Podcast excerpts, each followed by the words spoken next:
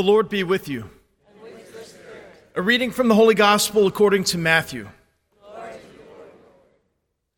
Peter approached Jesus and asked him, Lord, if my brother sins against me, how often must I forgive? As many as seven times? Jesus answered, I say to you, not seven times, but seventy seven times. That is why the kingdom of heaven may be likened to a king who decided to settle accounts with his servants. When he began the accounting, a debtor was brought before him who owed him a huge amount. Since he had no way of paying it back, his master ordered him to be sold, along with his wife, his children, and all his property. At that, the servant fell down, did him homage, and said, Be patient with me and I will pay you back in full. Moved with compassion, the master of that servant let him go and forgave him the loan. When that servant had left, he found one of his fellow servants who owed him a much smaller amount. He seized him and started to choke him, demanding, Pay back what you owe. Falling to his knees, his fellow servant begged him, Be patient with me, and I will pay you back. But he refused. Instead, he had the fellow servant put in prison until he paid back the debt. Now, when his fellow servants saw what had happened, they were deeply disturbed and went to their master and reported the whole affair.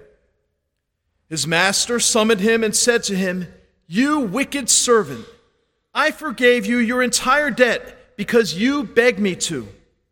Should you not have had pity on your fellow servant as I had pity on you? Then, in anger, his master handed him over to the torturers until he should pay back the whole debt. So will my heavenly Father do to you, unless each of you forgives your brother from your heart. The Gospel of the Lord. You know, this week, all the readings are about mercy. And we're here at Our Lady of Mercy. And we like mercy, don't we? Receiving mercy is pretty much the best. And so we talk about how great it is that God is merciful.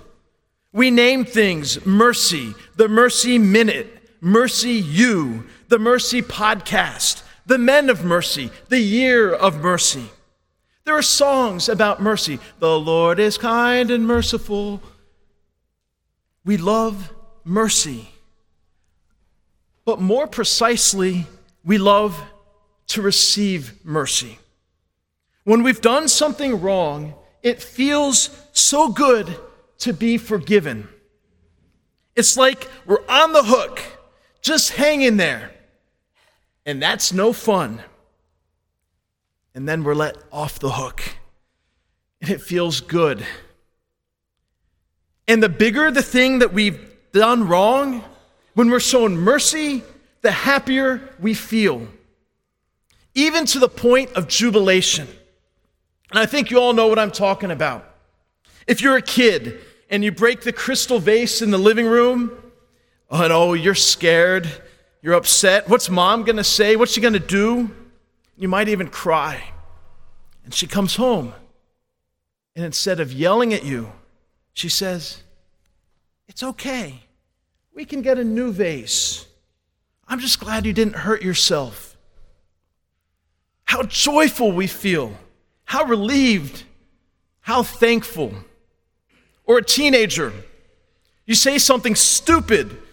Maybe it was a dumb joke, and you upset your best friend and you just know you hurt them. And you feel terrible. But then your friend looks you in the eye and says, It's okay. I forgive you. I know you were just joking around. You're still my friend. And you just want to go up to them and hug them. And not only are you relieved, but your friendship is even stronger than it had been before. And you know what? Married couples. You could come up with countless examples. I don't have to give them to you.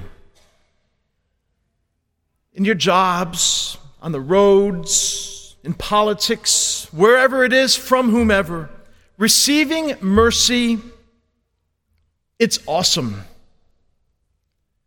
But showing mercy, giving mercy, that is a whole lot tougher. When the guy on the beltway cuts you off, who wants to show him mercy? When your coworker is spreading lies about you, we're not going to show them mercy, are we? Even when people say they're sorry, we can be merciless. Oh, their apology, it wasn't sincere. They need to do more to prove that they're sorry. And sometimes, frankly, they hurt us too much, too deeply. And it doesn't matter how sorry they might be or how much time has passed. We just can't seem to forgive them. I'm sorry, this one, this hurt, I'm holding on to it. You are not forgiven. And so we hold on to grudges or hurts, and we just can't seem to let them go. It's too tough to forgive sometimes, and it can seem impossible. But that is precisely what Jesus is telling us to do. Today, he's telling us to forgive, to show mercy. And I'll tell you what, for the big stuff, it probably is impossible to forgive on our own. Because forgiving our enemies, forgiving the people who have hurt us, who have hurt us deeply, that doesn't make much sense. They're bad people. They might hurt us again. They might hurt someone else. And so we don't forgive. It makes no sense to forgive certain people for certain offenses. And yet we have been shown mercy. Every sin we've committed has been a sin against our Creator the one who loves us, a sin against the infinite God. Each sin does so much damage, and yet he shows us mercy. And so the question becomes how can that mercy, that mercy that he has shown us on the cross, where he took on all of our sins, how can that mercy that he shows us be transformed into mercy that we can show others, where we can forgive not just one time, but 77 times. Because on our own, all too often, we just can't do it. The best way, the surest way to be connected to God's mercy is to somehow feel it to hear it, to taste it, to physically and spiritually encounter the Lord in his moment of greatest mercy, to literally encounter Christ on the cross. That's what baptism is all about. The water from the side of Christ washing over us so that we can feel his mercy. That's what confession is all about. So we can hear Christ, who forgave the persecutors from the cross.